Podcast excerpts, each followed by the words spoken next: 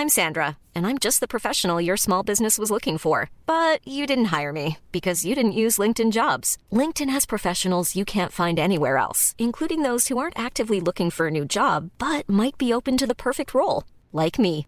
In a given month, over 70% of LinkedIn users don't visit other leading job sites. So if you're not looking on LinkedIn, you'll miss out on great candidates like Sandra. Start hiring professionals like a professional. Post your free job on linkedin.com/people today. Hey, it's Ryan Reynolds, and I'm here with Keith, co-star of my upcoming film, If, only in theaters May 17th. Do you want to tell people the big news?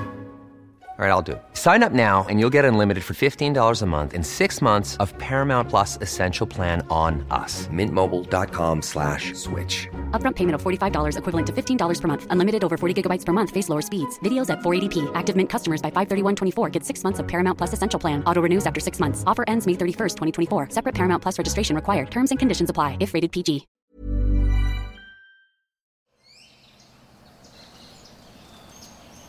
The lush cloud forests of Monteverde, the volcanic peaks of Arenal, the beautiful architecture of San Jose. This is Costa Rica. But there's even more to this country than meets the eye. Thanks to its unique geography, forward thinking solutions, and commitment to sustainability, according to its government, Costa Rica's electricity grid has run on 95% renewable energy since 2017. With an abundance of free flowing water, the country is able to generate the majority of its electricity using hydropower. And what hydro can't cover, Costa Rica complements through wind, geothermal, and solar. While Costa Rica is not perfect, for example, its transport sector is still heavily dependent on oil, its energy grid could be a model for other countries and municipalities to follow. More than 100 cities across the world are now mainly powered by renewable energy, and whole countries are following suit. But Costa Rica has been blessed by nature. Can Great Britain, with over 12 times the population and much higher demand for energy, really follow in its footsteps? And even beyond, to 100% renewable energy. Hello, and welcome to Inside the Energy Transition, a podcast about the bright future of green energy. I'm Lucy Yu, CEO of Centre for Net Zero. And I'm Giles Whittell, the editorial lead on climate and sustainability at Tortoise. We're here to explore the biggest questions and debunk the most commonplace myths about the energy transition, one of the defining goals of our time.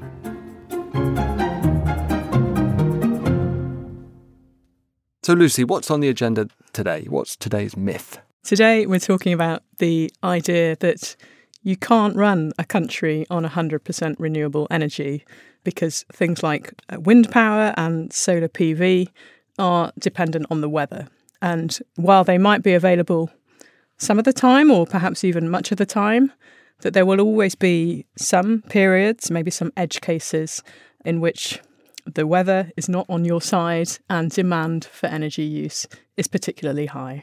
Good. And how are we going to? What what are the main requirements to prove that it's a myth? Well, we're going to welcome three guests today who are going to talk about three separate but related concepts flexibility, transmission interconnectivity, and storage. Storage. Yeah. Evening out the supply curve. That's what it's about, isn't it? Isn't it? Yeah. Let's talk about the first of those three important criteria flexibility.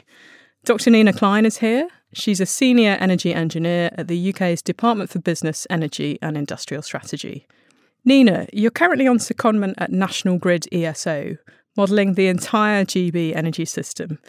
Can you first talk to us about the technical challenges of achieving 100% reliance on renewables? Yeah, so it's definitely a challenge kind of getting the whole way there. But I think it's fair to say we have made huge progress so far in, in where we've got. But that final mile of really getting to 100% is definitely going to have challenges. And I think the key thing is probably that the grid of tomorrow that is 100% renewable, we won't be able to run it the same way we run the grid today. And so we are going to need new technologies to come forward and be deployed at scale to both store energy and also shift energy around. And that's because we used to shift around supply on the energy system to match demand, so turning up and down fossil fuel power plants. But with 100% renewables, we won't be able to shift supply when the wind blows, the wind blows, and when the sun shines, the sun shines until we get a magic weather machine. That's going to be tricky. Um, so, what we need instead is not so magic, but good and sophisticated technologies to be able to shift demand around. And so, that'll mean maybe shifting when people charge their electric vehicles, when they heat their homes with their heat pumps, or if we can't shift that demand then storing that energy so that we can use it later when we need it. And I think we probably also need to think about how we build the supply side out as we do that to get to 100% renewables. Because you could build lots and lots of it and really reinforce the network, or you can kind of do more flexible things and use those technologies I mentioned, which will help reduce the cost of that future 100% renewable system. What does this actually look like in numbers? So, um, what does this look like in, in Great Britain and in, in, other countries around the world? How much of our generation at the moment is from renewable sources, and, and what does that actual last quantum actually look like? So, in the UK, our peak energy supply from wind has been 65% of total supply, and from solar, it's been 35%. So, I think final mile is probably a bit of a futuristic um, we're clearly still in the first half to three quarters of the race in some ways. But I think going from that place where we are now to that final mile is challenging and requires a lot of coordination and scale up and deployment. But I think that final mile will probably be the most difficult because that's when you really are having to do everything with new technologies and really aren't relying on some of those old things to kind of fill in the gaps. You seem to be suggesting that there's a fundamental choice to make between massive increase in aggregate supply of renewables as one sort of broad strategy, and another one that's a slightly smaller increase in aggregate supply, but being much cleverer with managing demand. Or, or have I got that wrong? Do in fact we have to do both? I think the reality is we will need to do both, but I think it's helpful to characterize them as different to explore the options and to think about what they could be. If you assume we're going to electrify transport and electrify heat, which I think at least to some degree we will, and it looks as though that large scale electrification of heat and transport will probably increase our demand for electricity by about two times by 2050. And that's whether we're smart and flexible about how we use it or not then the question becomes okay, we need an increase in generation capacity to produce more of that electricity. And we're probably going to need bigger cables to push it around to the right places where it's actually needed. But how big you make that supply of generation and how big you make those cables depends on your peak demand. And that's where smartness and flexibility comes in, because being smart and flexible means you can reduce that peak down and spread it around. And so, whilst we do need to build out supply and network, we will need to build out much less of it if we can reduce that peak by being flexible and shifting around or storing energy where we can. You want to avoid the Texas scenario in which renewables get blamed for the lights going off and for bills spiking. So, if your plan is to manage it so that you can lower that peak, how do you protect against the risk of inadequate supply when it's really needed? this kind of comes to a point of how coordinated and how strategic and how much forward planning are we going to do for this future energy system? As you say, we need to know what demand is going to look like and what that peak is going to be. Hopefully, it will be a smart peak because that will be cheaper for everyone. I think the analysis shows that between now and 2050, we can save 30 to 70 billion pounds by being smart and flexible with that peak. So these are big numbers and it is worth it. But I think we need to realistically plan and model that peak. And there are lots of people doing really good work on that now, both government and energy innovators and academia and businesses because they want to know, you know, how their future business can go forward.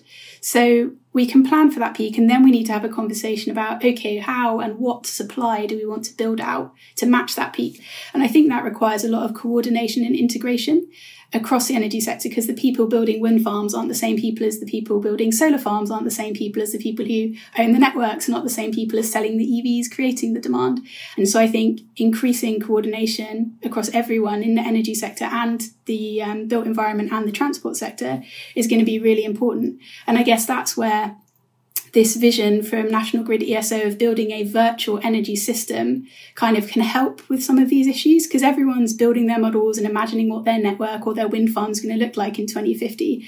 But in order to know what your one should look like, you need to know what the people next to you are doing and what they're building and what we think demand's going to be. So having tools today that can help us model and visualize the future will mean we can build the right assets now to make sure we continue to have that incredibly secure and reliable supply that we enjoy here in the UK.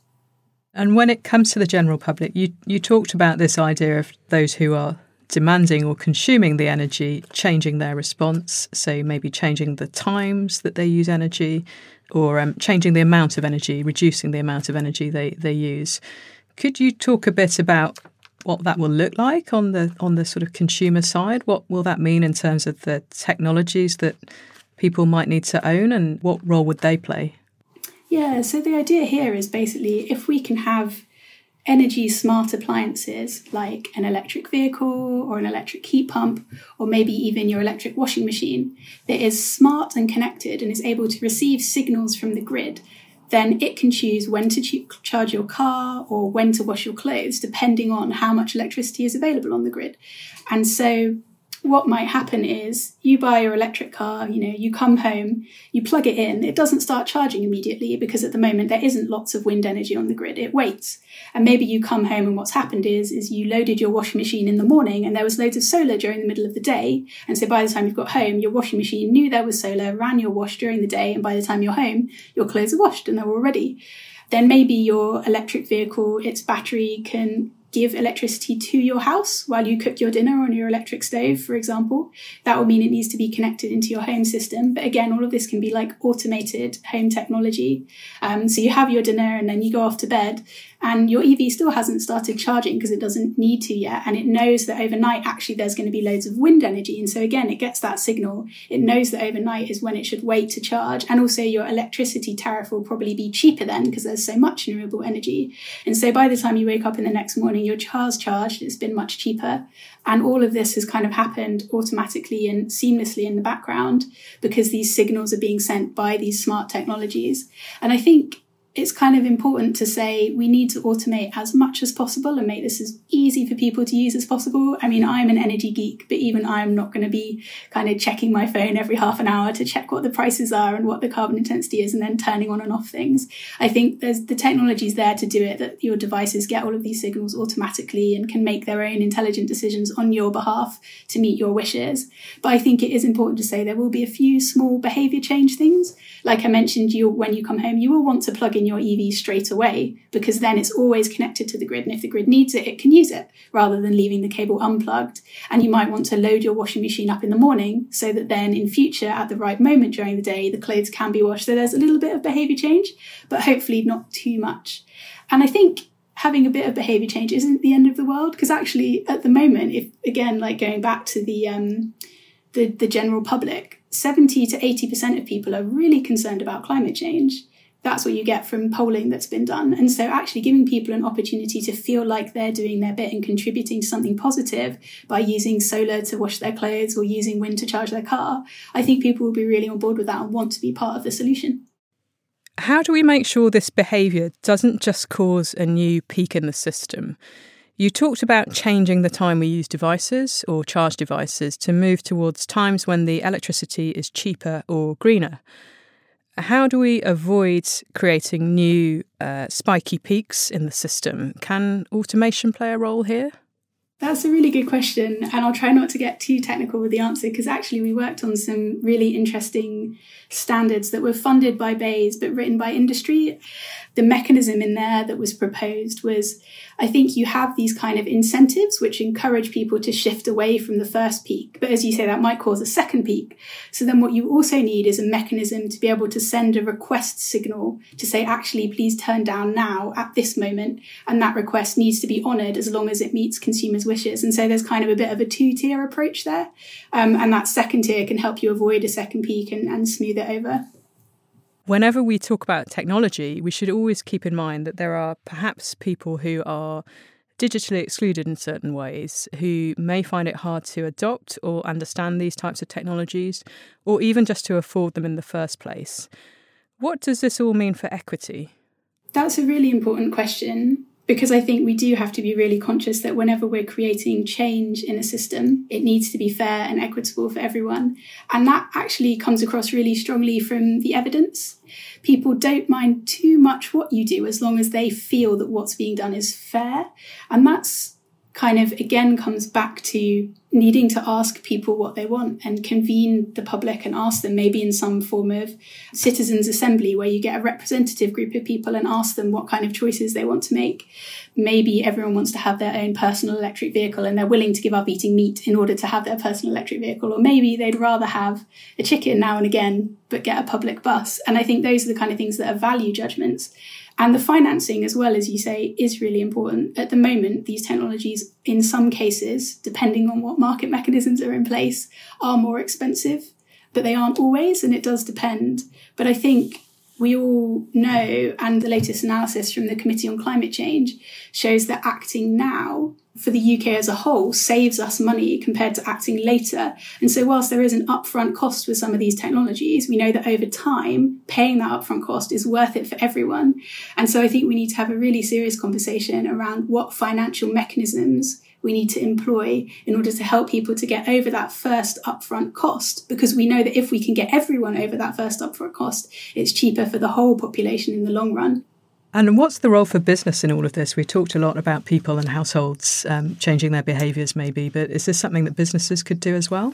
Yeah, definitely. And and a lot of businesses are doing it today actually, which is almost why I don't talk about it so much because it's already happening and it's wonderful. So I think lots and lots of supermarket chains um, and hotels have got all of their kind of fridges and freezers and air conditioning units already providing flexible demand and services to the grid. So that's where it's kind of definitely fair to say this technology does exist and it's being done. It's just being done at a really big scale in a really coordinated way because that's kind of what businesses are good at. And we need to translate all of those learnings down to individual individual consumer levels and smaller technologies. How can we speed this all up? How can we make it happen faster? Yeah, so the speed is the really critical issue here. And I think if we were being really honest with people about the counterfactual that we're dealing with of not going fast, I do genuinely wonder if that would speed things up. There's analysis showing that by 2050, the UK could have 2.6 million internal climate refugees. I think we need to be really real about what not doing something could mean. But more than fear, you need a plan and you need to be implementing it. And so I think we need to get really strategic and really organized. I think we've got lots of plans and lots of scenarios, but no one's kind of saying, okay, I'm going to go and do that one. I think we really need to start implementing things now with real activities. And part of the issue there is finding the money. At the moment, the incentives and the mechanisms aren't lined up to deal with that capex right now, even though in the long run it's beneficial.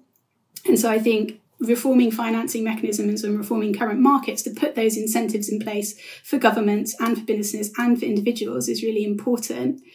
And I think just, I appreciate the irony of saying this on a podcast, but like a little less conversation, a little more action, you know, we need to be, we need to be getting on there and getting on with it. And I wonder if by being really clear about the risks of not doing something, we'll be a bit more willing to be bold and take risks in doing something. Like maybe we'll fail and maybe we'll get some things wrong and maybe a few of these technologies won't work in some cases.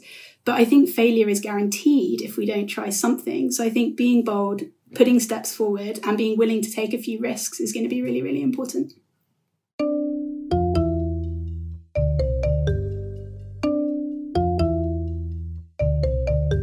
Nina touched on the other two things that are absolutely critical to our future energy system supply and storage.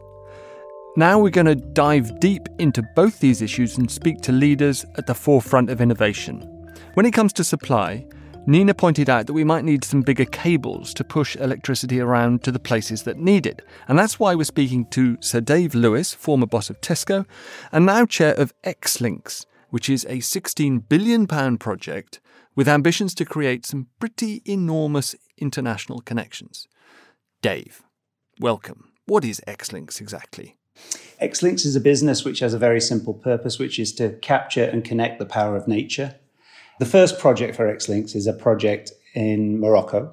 Uh, with the support of the Moroccan government, we've secured an area of the Sahara which is about 1,500 square kilometers. On that area, part of that area, we're going to put a solar farm and a wind farm. And we're going to connect directly to the UK national grid in Devon through four underwater HVDC cables, producing about 8% of the UK's energy requirements, completely emissions free, and about half the cost of nuclear power. Sounds fantastic. What stage are you at? Is, is this just a nice idea at the moment, or has it actually started?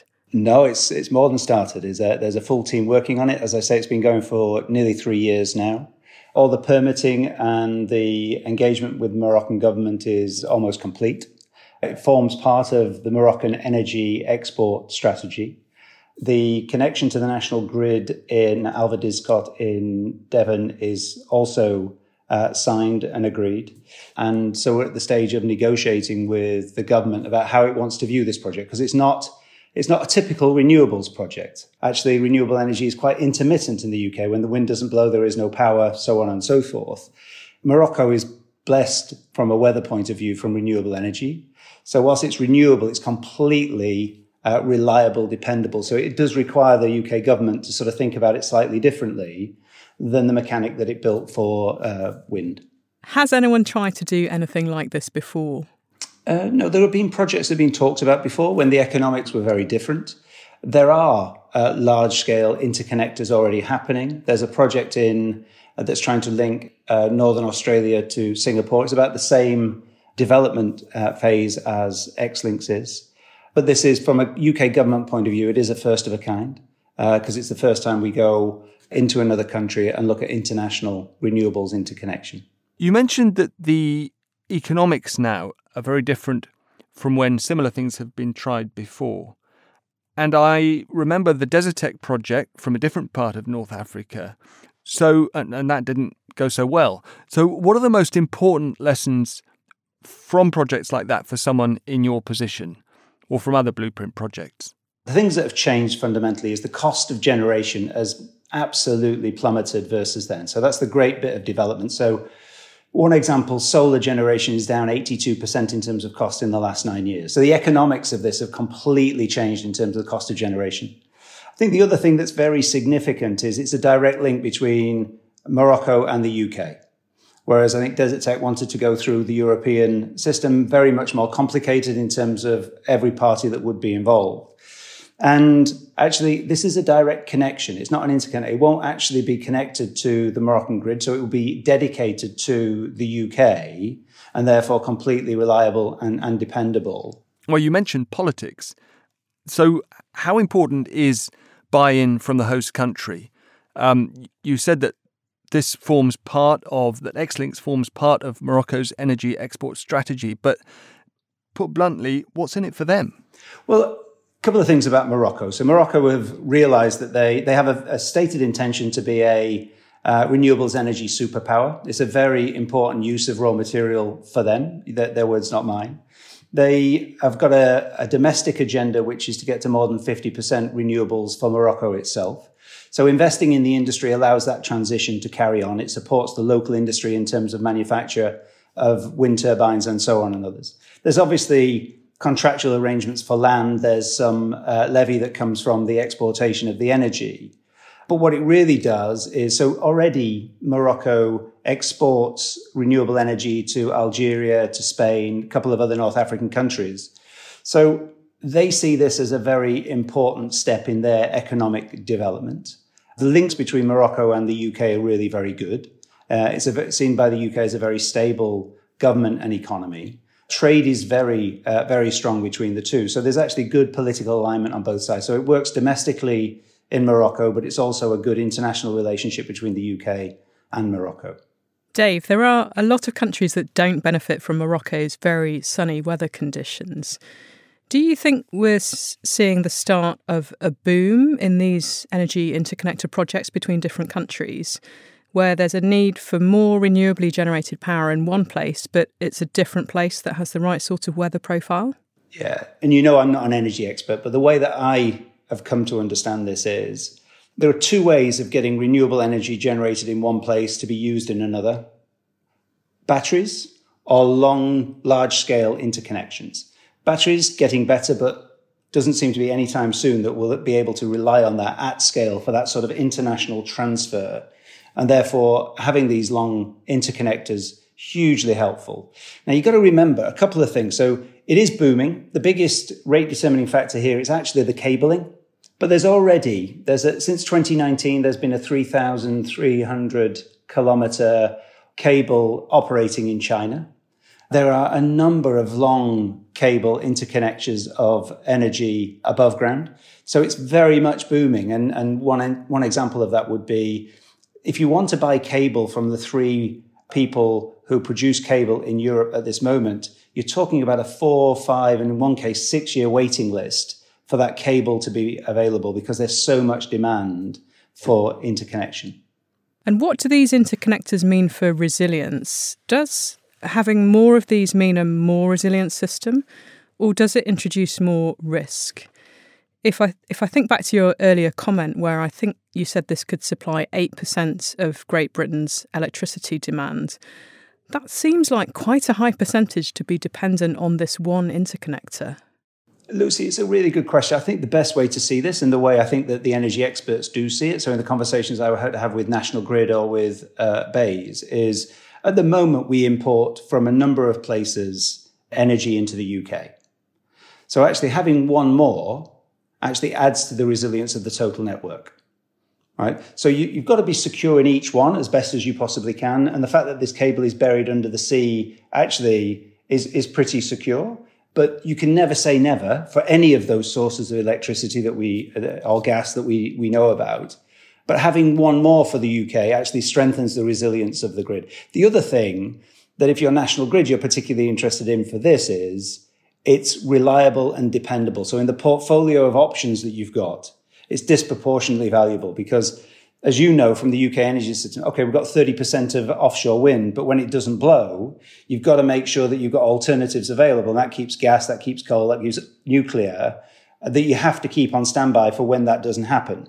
Having 8% of the electricity, which is renewable, and I can literally turn it on and off for 20 hours a day, gives the national grid as a portfolio an awful lot more optionality. Dave, Lucy and I were talking about this before. You're right in the middle of this. You and your colleagues are used to talking about it amongst yourselves, with people in government, with your partners in Morocco. But take a step back. Isn't it a monstrously ambitious undertaking? 3,000 kilometres of cable, the whole thing on a scale never before attempted. And it may be that at some point in the future we take it for granted. But right now it's not even built, and it sometimes feels to me like before we built the Channel Tunnel, afterwards we took it for granted. But do you ever wake up with a cold sweat and think, blimey, you know, I've bitten off more than I can chew? Honestly, Giles, it doesn't scare me at all. I think, what are we trying to do here? When the government uses phrases like first of a kind project, it means it's first of a kind project. If you want an innovation strategy, if we want to break through, then we have to push ourselves. The interesting thing about this is the only thing that's new is this far underwater. So that's the new bit, right? But there's a cable running above ground, which is nearly the same length with higher voltage and works perfectly. There's a cable under to the Viking one that's just gone, which is nearly a thousand uh, kilometers, and that's working perfectly. So this is not space age technology. This is not us trying something completely new. I don't worry about it in that sense. I'm excited by the idea that if we could make this happen, you break open something that for the transition to net zero would be really quite incredible. So once you do this, where's the next cable? There's already cables being talked about around the world by lots and lots and lots of different governments. But the connection of the UK to North America is not unthinkable. It's not that much longer. But yes, it's a big engineering project, no doubt. But it's not like it hasn't been done before. Are people talking seriously about UK to North America? Yeah. Yeah, well, look, what we're talking about is a grid. If you look at how and where energy is generated and what time it is, the ability to keep using it around the clock is massive. So you either want to go east west or in some places north south, which is the Moroccan example. So this idea of large scale interconnectors through HVDC cabling is very real. And I, I, I give you the six year order book for cable manufacture as a proof point that this is this is exploding as a as the next wave of renewable energy interconnection. Okay, so it's not inconceivable that as we go to bed in GMT time zone, we'll be cooking on electric hobs fed by solar power from 5 time zones to the west? Not inconceivable at all. Assuming we see a proliferation of these very ambitious interconnected projects, what do you think are the implications for the energy transition overall? And um, which countries do you think will take most advantage of this earliest? And, and, and what does that mean for the overall time frame of the transition? You know, onshore generation is now getting lower than £10 per kilowatt hour. So that journey of getting cheaper and cheaper and cheaper, I think, carries on transition starts getting better and better and better as we prove more long uh, scale interconnectors. And then it'll come down the, the question of what, how does this transition and how quickly? This is where individual government policies will start to have an impact. You've seen already that countries like Germany have been very keen to take renewable energy into Germany from Scandinavia and other places. There's a lot of declaration because everybody's made their commitments and you know what the UK's commitments are. And then the question is, how do you get there? So I think once you prove that long scale uh, interconnectors work east, west, north, south, then you open up a massive amount of opportunity here uh, at affordable, clean, and scale. Because the other thing that's interesting is this Moroccan link is, as you say, 8% of the UK's energy requirement, which is about the same, roughly, as one very big nuclear reactor. And finally, what would you say to people who say the transition to 100% renewable energy is impossible? I think bigger. I'm Sandra, and I'm just the professional your small business was looking for. But you didn't hire me because you didn't use LinkedIn jobs. LinkedIn has professionals you can't find anywhere else, including those who aren't actively looking for a new job but might be open to the perfect role, like me. In a given month, over 70% of LinkedIn users don't visit other leading job sites. So if you're not looking on LinkedIn, you'll miss out on great candidates like Sandra. Start hiring professionals like a professional. Post your free job on linkedin.com/people today. Hey, it's Ryan Reynolds and I'm here with Keith, co-star of my upcoming film If, only in theaters May 17th. Do you want to tell people the big news? All right, I'll do it. Sign up now and you'll get unlimited for $15 a month in 6 months of Paramount Plus Essential Plan on us. mintmobile.com/switch. slash Upfront payment of $45 equivalent to $15 per month. Unlimited over 40 gigabytes per month. Face lower speeds. Videos at 480p. Active Mint customers by 531.24 get six months of Paramount Plus Essential Plan. Auto renews after six months. Offer ends May 31st, 2024. Separate Paramount Plus registration required. Terms and conditions apply if rated PG.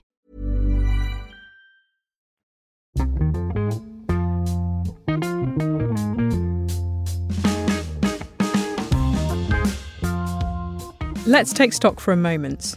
We heard from Nina about tech enabled solutions to intelligently manage energy demand. And we've just heard from Dave about an innovative way to ensure consistent green supply. It's time to address the third part of the energy trifecta storage. Electricity storage technologies are currently being deployed at different scales, from domestic batteries to larger grid connected facilities. As we increase the volume of renewables on the system, what we need, in short, are more batteries that can store energy for longer. Here to discuss how this really is possible is Mateo Jaramillo, CEO of Form Energy. Welcome, Mateo. Thanks very much. Great to be here. So let's kick off with the basics. Uh, explain to us why storage is so crucial to a green energy grid. Well, let's start off with what we want from an electric grid in general. Um, historically, what, what we have wanted is an affordable, reliable electric grid, right? But increasingly, what we want out of the electric grid is to also add that it must be renewable. When we say renewable, what we mean largely is a grid that's driven by weather. Weather is variable, and we need to account for that variability in the system. And so the ability to cost effectively store it to make it reliable now becomes one of the key challenges for the deep decarbonization of the electric grid. And just to be clear, when you talk about storage at scale, what sort of scale are we actually talking about here? Well, we're talking about uh, quantities of storage that are commensurate with the existing power infrastructure. So, if we're talking about, let's say, the UK system is sort of in the in the tens of gigawatts of power installed, uh, then uh, you know, as a ratio of the total system, we're talking maybe 10 or 15 percent that would go through some form of bulk energy storage. And so those numbers are not inconceivable to go build and deploy, especially in the relevant timeframes. They are large for sure, but the power sector is large. And I think one thing that the you know the broader uh, climate discussion has helped a lot of people understand is just how big the, the energy infrastructure is today already. and the arrayed and increasingly aligned entities that are really driving towards this uh, transition over the next decade or two. Mateo, in terms of specific technologies, how much of this storage demand do you envisage being met with existing battery technologies like lithium ion? And how much by other battery technologies or other technologies altogether like hydrogen?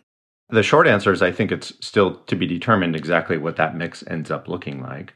Uh, we have a good amount of energy storage deployed today in the form of pumped hydro. So, so you take water, you put it up a hill, you have a turbine that it runs through on its way downhill when when it's cost effective to do that, and then when it's when prices are low, you're pumping that water back uphill. And humans have been using water to drive electricity or to to drive power needs uh, for a very very long time. It will be a while before any other technology comes close to pumped hydro in terms of the scale that's already been deployed, and the mix will depend on what's needed there. But in the end, to get to again this sort of affordable, renewable, reliable electric grid, you're going to want to mix every electric system in the world uh, has a diversity of assets because uh, one, you want some sort of risk mitigation in terms of the inputs, right? The fuel uh, diversity, as as we say, but you also want things that have different roles to play, and you can optimize around those different kinds of roles. One of the analogies here is uh, the gas power generation system that we use today. Uh, we have very different kinds of gas generators in the market. And something similar will appear in the energy storage market as well. You will have something like lithium ion, which of course uh, we know a lot about these days. You know, every human probably has two or three lithium ion batteries on them just about uh, every waking hour. And so lithium ion is, is well known and appreciated and increasingly going into the grid. And that will solve one kind of problem. And another type of energy storage will uh, likely have a large role to play in this affordable, uh, reliable, uh, renewable electric grid. Into that mix, of course, we consider other technologies entirely as well, like hydrogen. Hydrogen is receiving a lot of attention in the market today. My strong sense is that we'll see a lot of everything. Again, because of the need for a diversity of assets um, on the system, and because every system is unique, and there will be uh, projects in hydrogen storage for uh, long term, multi day energy storage for the grid that will be cost effective, but probably not everywhere. What will the physical infrastructure for, for this level of storage actually look like in practice? Well, it will look very boring. Batteries are, you know, batteries charging or discharging is sort of the new paint drying, maybe. I'm joking a little bit, but but they, it will look similar to the power infrastructure that's already out there you know, they will take up acres, right? These are large systems and they likely will be co-located with the renewable power generation resources. Um, but increasingly, uh, we also find that there's a big role to be played, of course, as a distributed system too. There are different levels of the electric system, all the way from the very large power plant, and what they call high voltage systems, all the way down to uh, you know our, our places of residence, uh, what we call low, the lower voltage um, systems. And hopefully, what we, we the place that we get to is people ignore the electric system uh, in the future as they have for for a century, and they just have reliable, affordable, and renewable electricity. Are they being built fast enough today already? Uh, and how can we be sure that they are being built fast enough? Broadly speaking, the, the new grid is not being built fast enough, not just energy storage. We need to be building a lot of our existing technologies much faster. We need to be building a lot more solar, a lot more wind, pretty much everywhere we also need to be building transmission. But in storage specifically? Yeah, and with it, the storage um, will scale. So is it being built fast enough? No. But also, those other power generation resources are not being built fast enough either. And we need all of it to be going much, much faster. Once the clear uh, marks are set, the mandates are in place, then the industry, you know, I, am an entrepreneur and therefore a capitalist. Uh, I'm sure that the market will respond in the right ways and the industry will scale to go meet that. I want to change tack slightly and ask a bit about the role of governments. Do you think that governments around the world are doing enough to drive innovation in this space? I think they can be doing more. There's a notable shift, I would say, in the last few years about uh, the willingness of, of governments to really step in here, but they can be doing more still. You know, I live in the state of California in the US, and California has been leaning forward on this for some time. But even here in California, we realize we need to move even faster than what we thought just a few years ago. And we're starting to see that doing everything faster and really figuring out how to get these newer technologies to be deployed at scale. So, how do you sort of take an earlier stage technology uh, that has an important role to play in the market, like this multi-day type of storage, and get it through this, you know, proverbial valley of death, get you know out of sort of the testing phase and into the meaningful uh, deployment phase. And so, w- what we're starting to see uh, across a lot of different jurisdictions is an understanding and therefore focus that that is the area that that requires a lot of attention going forward, right? The, these sort of first commercial deployments, these first um, large scale projects that that need to go get built, and that is a role that government can have, uh, which is meaningful to get these kinds of technologies and these new assets into the market. So we see a lot of that. And uh, you know, one example of that is the BEIS the Department of Business, Energy, and Industrial Strategy announcement that came out uh, recently, which had funding for some of these newer technologies. Mateo, the announcement that you mentioned talks of a grand sum of £7 million, which, even by paltry British standards, is kind of a tiny number, isn't it? Compared with the scale of storage that you've been describing. So, so to what extent is storage and the cutting edge technologies that are going to have to be part of it, to what extent are they the final piece of the renewable grid puzzle, both in terms of getting it built and, frankly, getting your head round it? You're right. Seven million pounds in this sector is not a tremendous amount. there are other programs out there that I think we would look to to for the deployment. Right. This is sort of the, the initial uh, stage of proving something out. But certainly there are there are many other funds that are out there for actual deployment. And you know, we talk about the role the government can play. The system operators also have large roles to play. So National Grid, for example, what role do they have to play in this transition? And are they putting their capital to work? and they have their own innovation programs, right? Uh, so it requires, uh, of course, not just governmental support, right? All the actors need to be uh, providing the support into the system. As far as a final piece, I you're right. I think there are many pieces that need to be put in place still. And what I think a role of this newer technology, for example, when, when I think about the role that, that Form Energy can play in introducing this new idea of 100 plus hour duration storage cost effectively, part of the role there is to show decision makers that these technologies are coming in a relevant time frame. And when a credible entity comes along, which I think Form Energy is, and says, hey, this new asset class will be here, then that enables streamlined decisions around everything else that also needs to be decided. And so, and there have been some electric utilities who've said, we are committing to 80% decarbonization by a fixed time frame and we're committing to 100% decarbonization even though we don't know exactly which technologies are going to allow us to get there cost effectively because we have seen the early indications from the market that those technologies will show up. And we're committed to saying hey we're going to be here ready for them as soon as you are ready as a as a technology developer to put them into the market. And so i see all of these you know interacting in key ways.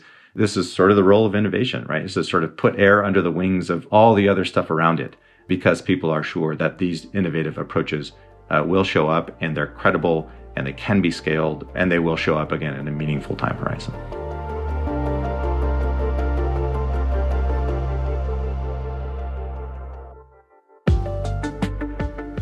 Lots of food for thought, right, Giles? You're telling me. Um, I find it very exciting, though. I mean, on the one hand, it's it's daunting. It requires that everything change. But on the other hand, when you have people like Dave talking about, and, and let, let's face it, it matters that he used to run Tesco, mm-hmm. okay? Mm-hmm. He knows how to run stuff. Talking about laying 3,000 kilometres of cable along the bottom of the sea to bring blazing Saharan sunshine as solar power to misty, wherever it comes ashore, I think um, Cornwall, right? I mean, that is incredible. If it if they really make it happen, it'll be it'll be world changing. Like when Marconi did the first cables under the Atlantic for telegraph signals, or when uh, well, I can't think of anything else like going to the moon. Whenever there are challenging problems to address, human ingenuity normally finds a way, and I think this is just another great example of that. Yeah, let's hope it works. You've been listening to Inside the Energy Transition, a podcast from Tortoise Media and Centre for Net Zero. A big thanks to our guests this week Nina Klein, Dave Lewis, and Mateo Jaramillo. Find out more about Centre for Net Zero and what we do at centrefornetzero.org.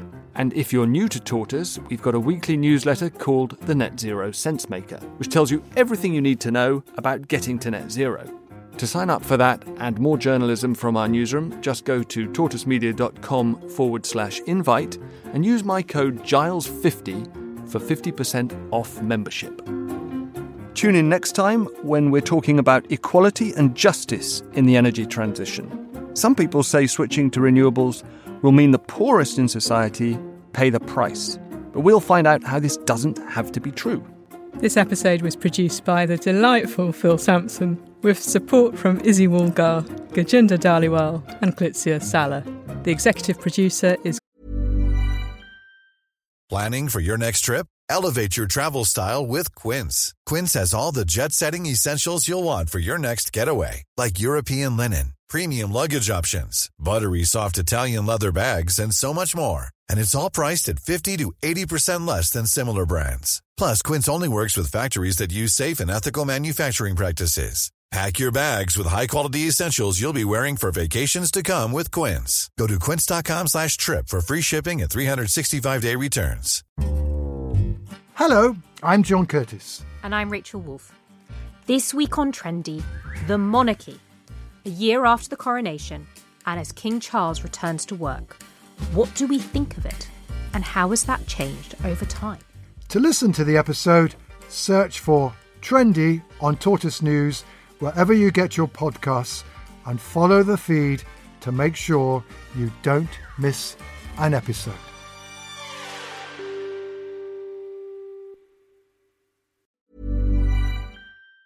Kerry Thomas. If you enjoyed it, please do leave us a review or recommend us to a friend or both. Thanks for listening and see you next time.